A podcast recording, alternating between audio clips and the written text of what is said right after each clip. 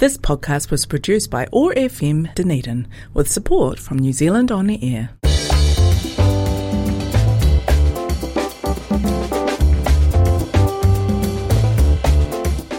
Hey, thanks for tuning in to another sweet episode of the 15 Minute Smarter podcast. I'm Dr. Jonathan Falconer, and with me here is my co host, Dr. Claire Kincannon. Kia ora, everybody! Today we are talking about nano. Nanotechnology, some hard hitting facts about small stuff Tiny. with big potential. Oh, I like that. I like what you did there. Maybe we should start with the definition. What is nano? Yeah, let's um, bring the energy down a little bit with some uh, clinically scientific definitions. Nano refers to just a distance, so a nanometer. So a meter is a size that we all understand, at least outside of America.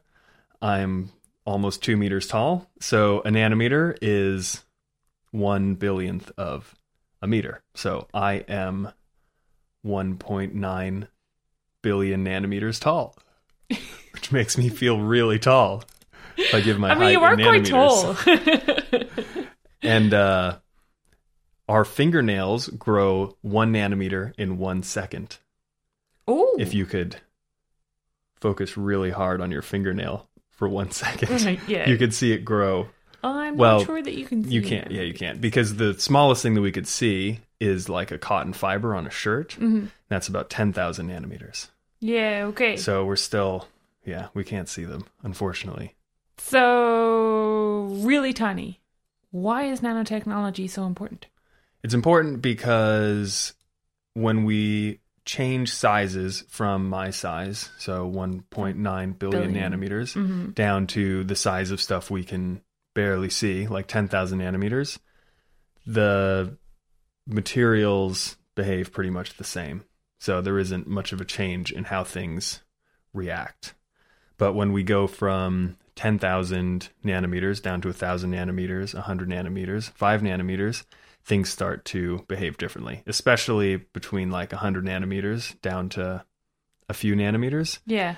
Things do really different stuff. Weird. Yeah.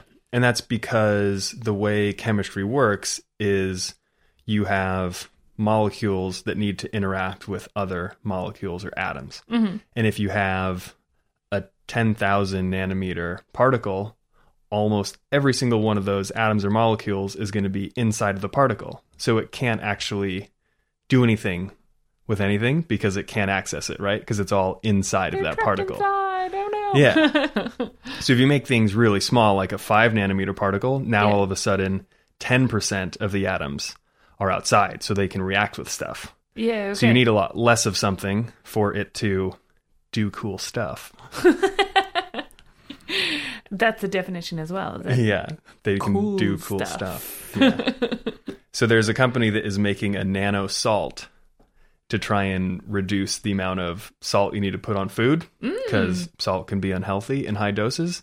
So if you have normal sized salt grains that like you could see in a salt shaker, it might take a lot of salt for your food to taste salty.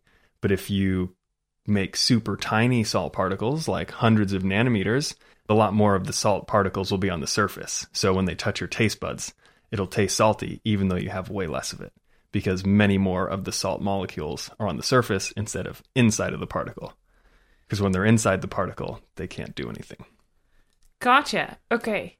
How do you make sure that you're putting on the correct amount of salt if you cannot see the particle? Good question. Electron microscopes. so we have tools that uh, that will allow us to see stuff that's really small. And uh, another cool thing about nanotechnology is that when you make things smaller, they'll dissolve faster. So there are a lot of drugs that will get ground up into nanoparticle sized particles so that they can dissolve in your stomach and then you can actually have effects from the drugs. So some drugs if you have drug microparticles, mm-hmm. they literally won't do anything because they won't dissolve, they won't get into your bloodstream, they won't have an effect. Yeah. But if you turn them into nanoparticles, now all of a sudden they'll dissolve quicker, enough to get into your blood, and then Yeah. And that help. but like that feels like something that's kind of intuitive, you know? You make it smaller, it's going to dissolve better. Yeah. More surface area. That seems yeah, That's our and goal, That's okay. to be intuitive. That's all good. but but like on the nanoscale, some of these different elements just do weird stuff, like react to light differently and and conduct electricity differently, and they've got like different magnetic properties and Yeah. all this kind of stuff. I remember like first looking into this, and that just blew my mind. And I remember seeing nanoparticles of gold Yeah. and you know you've got- if you have a, a gold bullion it's going to shine a beautiful gold color If you had a, a meter gold particle, that would be it would be gold and you'd be really rich. but when you have gold nanoparticles of different sizes they reflect different wavelengths of light and so they appear different colors Yeah. they're like red and magenta and yeah it's Not just gold colored. weird. But as we said, huge amount of potential, huge possibilities, and scientists are just kind of exploring all of these now and all of the different things that they can do. And we went along and had a chat to one of these scientists, Dr. Anna Garden, and she's a MacDiarmid Institute investigator, but also a lecturer in chemistry at the University of Otago. Anna, thank you so much for coming on to chat to us today. We're going to start off with for you, why is nanotechnology important? Um, I think to me, the reason why nanotechnology is so important is because it basically gives us a third dimension to the periodic table. So if you think about the periodic table is sort of the chemist's or the material scientist's um, toolbox or the building blocks that we have to play with, we have a series of different elements that all have different properties and things.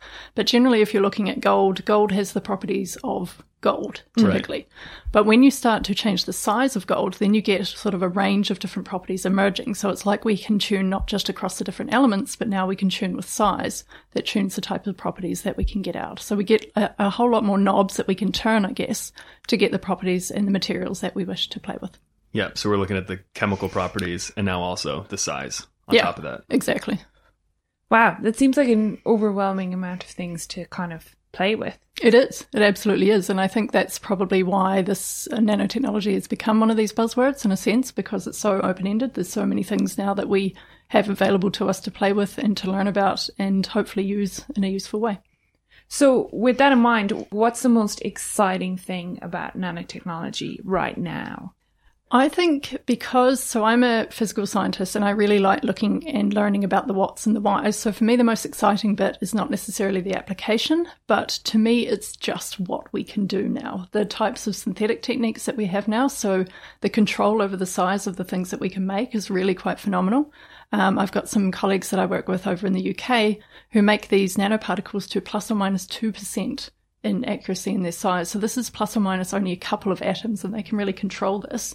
And then with the advances in imaging techniques as well, we can actually see those and we can see individual atoms. So to me, that's a really exciting bit is that we now have the ways that we can look at and manipulate and really control what we're making on that small scale. So I guess one of the challenges of nanotechnology is that you can make particles with a really specific size, like control just one or two atoms, but then it becomes difficult to make a lot of them.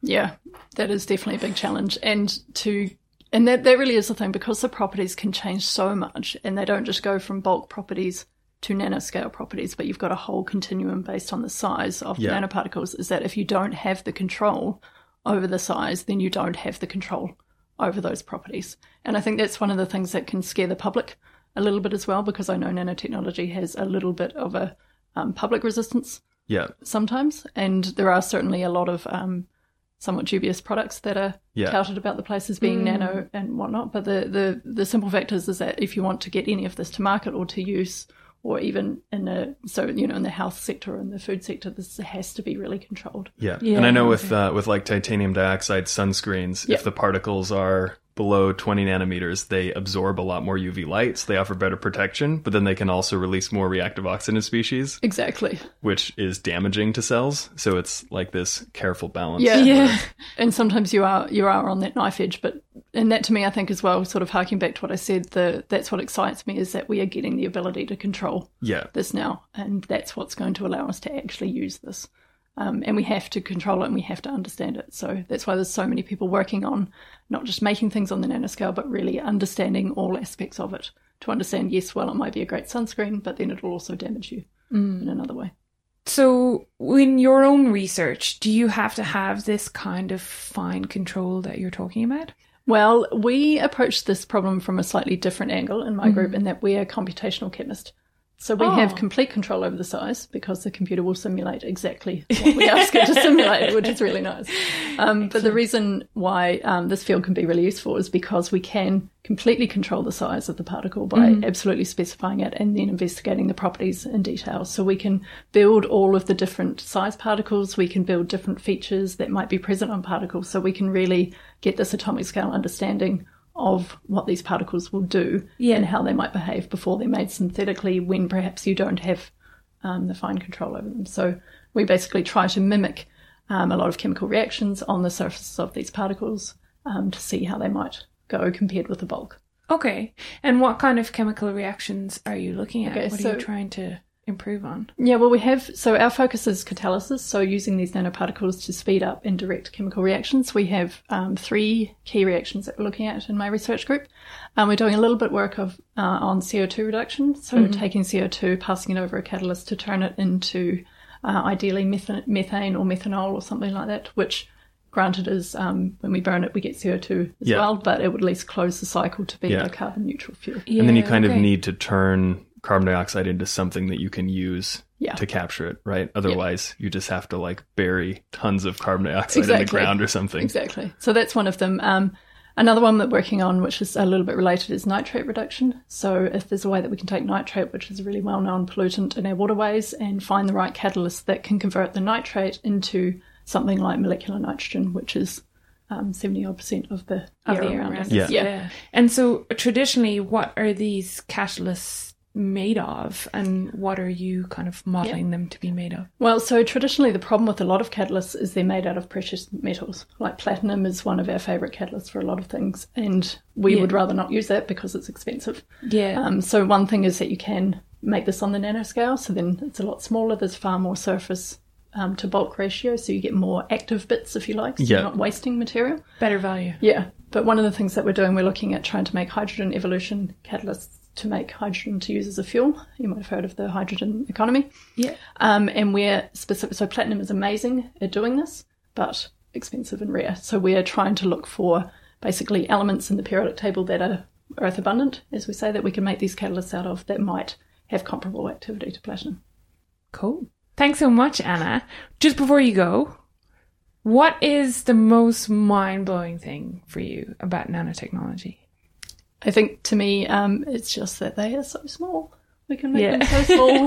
we can see them so small. We can see these tiny atoms, and they have just remarkable properties when they're that small. At um, yeah, Yeah, infinite periodic tables. infinite periodic tables.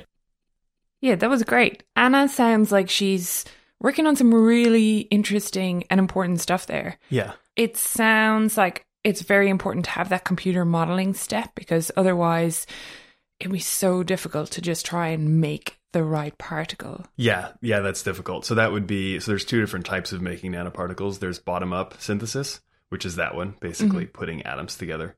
And to do this on any large scale, you need to do something called self assembly, where particles sort of make themselves, but you're still limited in how much of a material you can make. Okay. So industrial processes typically use top down synthesis, Yeah. where you take a really big thing and then grind it up into nanoparticles. So was Grinding talking- stuff. Yeah. so for the drug particles, the drug nanoparticles that dissolve easier, that would be top down synthesis. Okay. But bottom up synthesis uh, can be used on a large scale in nature. Animals and plants actually use bottom up synthesis because you're making nano proteins basically from individual amino acids, which are just mm-hmm. tiny little molecules. Mm-hmm. And those end up working because enzymes are really good at making stuff specifically. So gecko feet, I think, are a really cool example of nanotechnology in nature. And basically, they make these little tiny nano pillars, or you could think of them as like hairs or a brush, kind of Yeah. On their feet. And basically, those little pillars allow the gecko's foot to attach to every part of a rough surface and allows them to stick to them and climb on ceilings and stuff. Yeah, and even things that we, to our like naked eye, we see as as smooth, Right. like glass. Yeah. Actually, when you get down, when you like really look at them at the tiny, tiny level, they're actually quite rough, and so there's plenty of stuff for the gecko to stick on, Yeah, yeah. which is pretty neat. It is pretty neat. I wish I was a gecko. um, don't we all? It's a lovely gecko life. Um, Just eating bugs and chilling upside down. Jono, you got all the way through that episode without saying size matters even once. I'm so proud of you. Thank you. It was it was very challenging and uh, and it feels good to be recognized for my hard work. What are we talking about in the next episode? Next episode we are going to talk about smart materials. Ooh, nice. Look out for it, everybody.